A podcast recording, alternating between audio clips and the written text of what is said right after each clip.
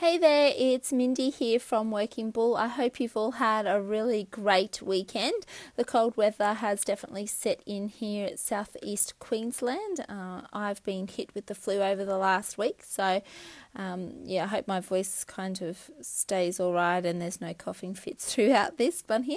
Um, now, I think that uh, the Australian country music scene and probably the international space as well has seen to be really quiet. It looks like that everybody seems to be on a bit of a mid year break at the moment, uh, as it has been very quiet indeed to the point where I have actually had no new music come across my desk at all.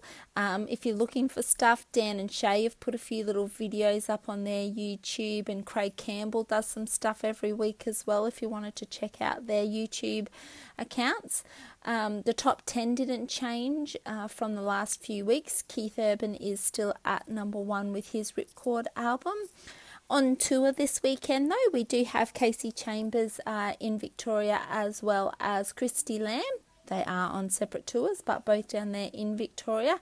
Adam Harvey is in New South Wales, while Caitlyn Shadbolt is in Queensland after being over uh, in America for the last month or so.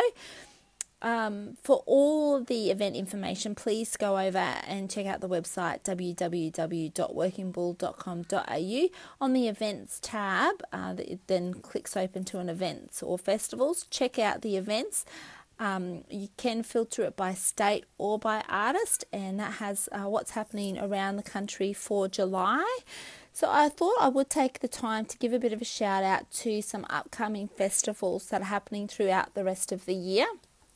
We've got the Hats Off to Country Festival that I've spoken about uh, a bit recently. Uh, that's this weekend down in Tamworth. We've got the Central Coast uh, Country Music Festival down at the entrance, and that's on between the 13th and the 14th of August. We've got, of course, the Gympie Music Muster, uh, the 25th to the 28th of August this year at Gympie. Um, another, or as always, huge event there. The Clarence Valley Muster is on the last weekend of October, as well as the Sydney Country Music Festival. I'm a bit hesitant with this one because I haven't seen any confirmation about uh, the 2016 event but hopefully that will happen at the last weekend of October.